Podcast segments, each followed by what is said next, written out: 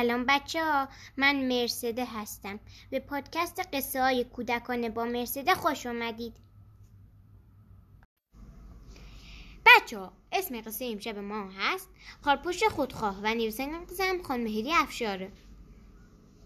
در یک جنگل خیلی سبز و زیبا حیوانات زیادی خانه داشتند و در کنار هم به خوبی و خوشی زندگی می کردند. فقط یک خارپشت خودخواه بود که هیچ کس را به جز خودش قبول نداشت و خودش را بهتر از همه می‌دانست. او می گفت هیچ کس بهتر از من نمی‌تواند گرد شود و خودش را از دشمن مخفی کند. هیچ کس مثل من خارهای زیبا و مرتب ندارد. با این حرفها و کارهای او بود که حیوانات جنگل هم کم کم از او فاصله گرفتند. یک روز شکارچی برای شکار آهو آمده بود. خارپشت که دید شکارچی در حال تیراندازی است یک خار از خارهایش را به سمت او پرت کرد و شکارچی با دست زخمی پا به فرار گذاشت. آهو پیش خارپشت آمد تا از او تشکر کند. خارپشت با خنده به او گفت هه هه. درست است که تو چشمهای زیبا داری اما اگر به خوبی من بودی می توانستی خودت را نجات دهی. پس نتیجه می گیریم من صبح بهتر و زرنگترم.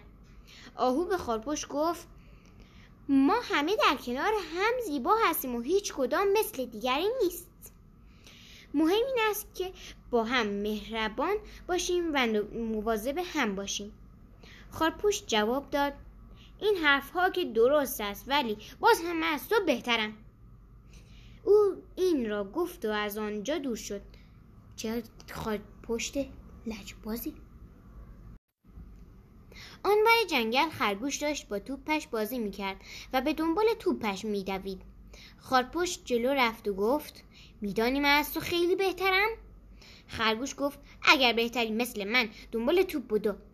خارپوش که دید نمی‌تواند.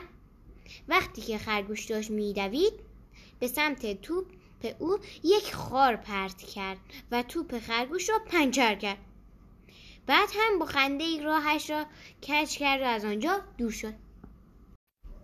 بعد از ظهر که زرافه داشت برگ درخت تیغدار را می‌خورد خارپشت نزدیک او رفت و خارهایش را به سمت پای پاهای زرافه پرت کرد و بعد هم قشقش خندید.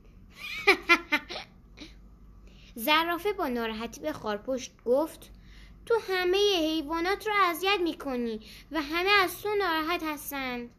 برای این همیشه تنها میمانی و هیچ دوستی نداری.